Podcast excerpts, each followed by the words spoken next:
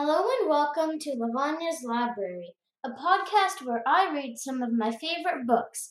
I post a chapter a week and ask my listeners to tell me what books I should read next. Enjoy. So last week I read chapter two of The Theory of Hummingbirds, which was Big Ideas. Today I'm going to read chapter three, Lying to Strangers. Running is not impossible for me. It's just, well, I don't do it right. Not that I've had a lot of chance to practice. Most of my life, Cleo has been strapped into a brace or a cast. Back in first grade, I wore a leg brace. In first grade, you play a lot of games. My favorite game was the playground treasure hunt. We were given little baskets, and the teacher stuck paper clues on the play equipment and all around the playground. The paper clues had words describing the treasure, words like red hat or blue toy. So the kids ran around collecting as many paper clues as they could. After a few minutes, the teachers blew whistles and we all lined up with our baskets and our paper clues. If we could read what our paper clue said, we got a candy. I loved it. I thought I was in heaven. I knew I was slower than the other kids, but I didn't care, and I did what I thought was running and found three paper clues. It was a blast. I didn't understand that what I was doing wasn't running at all. Mom videotaped the treasure hunt on her phone, and when I watched the video later, I saw how different I was from the other kids. I saw the awkward way Cleo flung out sideways as I tried to run around. It wasn't running at all. Anyway, I haven't embarrassed myself by joining in with games since then. But soon, it was going to be different. Cleo was finally going to be fixed, and I was going to run like a normal girl. At least after my last surgery, I have a cast instead of a brace. Having a cast on Leo compared to a brace is so much better because I can pretend I can pretend that I've just had an accident of some kind. Accidents can happen to anyone.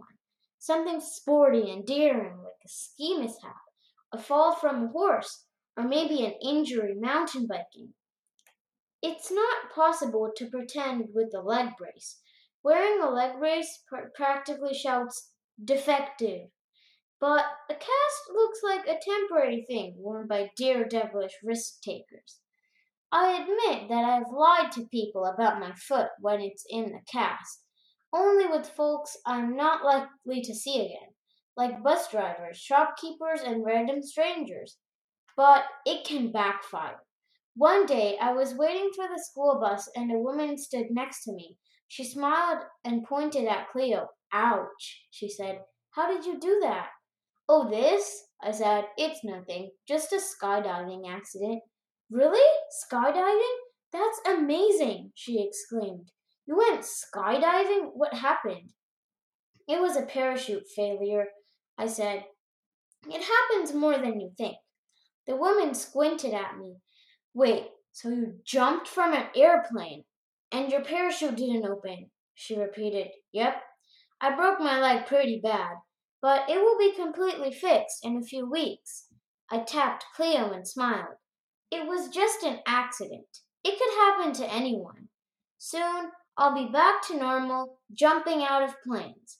The woman nodded her head slowly and smiled back. Hmm, I see, she said. You are one lucky girl. The bus arrived, and she helped me climb on board. Good luck with the skydiving, she said, waving goodbye. A few weeks later, when our teacher was away at a conference, Principal Abraham came to our classroom and told us we would have a substitute teacher for the whole week. In walked the woman from the bus stop. Her name was Miss Honey, and she was probably the nicest substitute teacher in the history of all substitute teachers. She let us spend entire mornings cutting pictures out of magazines to make a giant collage. She never brought up our talk on the bus, but every time she looked at Cleo with her kind smile, I wanted to hide under my desk. Lying to strangers kind of lost its pizzazz after Miss Honey. So that was chapter three of The Theory of Hummingbirds. Hope you enjoyed. Bye for now.